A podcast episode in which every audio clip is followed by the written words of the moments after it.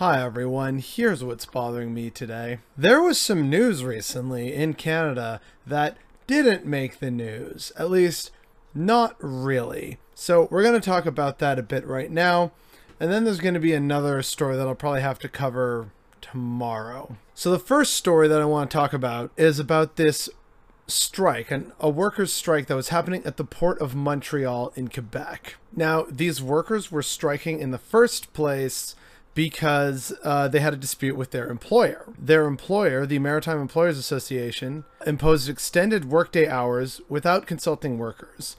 And on top of this, the workers at the port have been without a contract since December of 2018, and they started to refuse overtime and weekend work earlier this month. So, this in many ways was kind of a last resort, especially because the company did not actually come to them saying, hey, we'd like you to work more hours. They just imposed it on them. And so, what ends up happening is this comes to the House of Commons because understandably people are concerned about uh, critical things such as pharmaceuticals and medical supplies just sitting in containers at the port.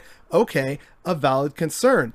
But what should also be a valid concern is the demands of the workers basically being disrespected and also having to continue working without a contract. That's also on their employer. Additionally, another part of this that deserves a lot more scorn and scrutiny is that the liberals and the conservatives joined together to pass a motion to force the striking workers back to work the Bloc Québécois, the NDP, and the Green Party, and three Liberal MPs all opposed the measure to force these workers back to work. So, once again, we have even more proof that the liberals and the conservatives often tend to vote hand in hand on the things that directly impact the working class the most. Hmm.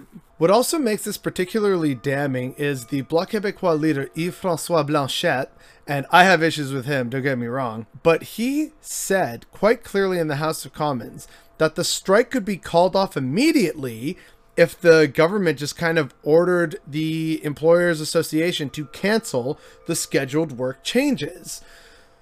And the strike would have been over. Instead, they're using back to work legislation, which a lot of people should rightly recognize as being terrible and incredibly damaging. But this is also very distressing because the Supreme Court of Canada has ruled in the past that workers have the right to go on strike, which maybe that means that this government's actions could then be seen as as uh, unconstitutional. Who knows? But this is once again an issue of the liberals and the conservatives voting hand in hand in some of the most terrible, god awful, and egregious ways. And yet there are still people who will think that, oh no, they are so much better. They're barely better. They're just two sides of the same neoliberal order coin that is making this country so frustrating and difficult to live in for millions and millions of Canadians. And the fact that many of my fellow Canadians still don't realize that the Liberals are in many ways just as big a problem as the conservatives is definitely what's bothering me today.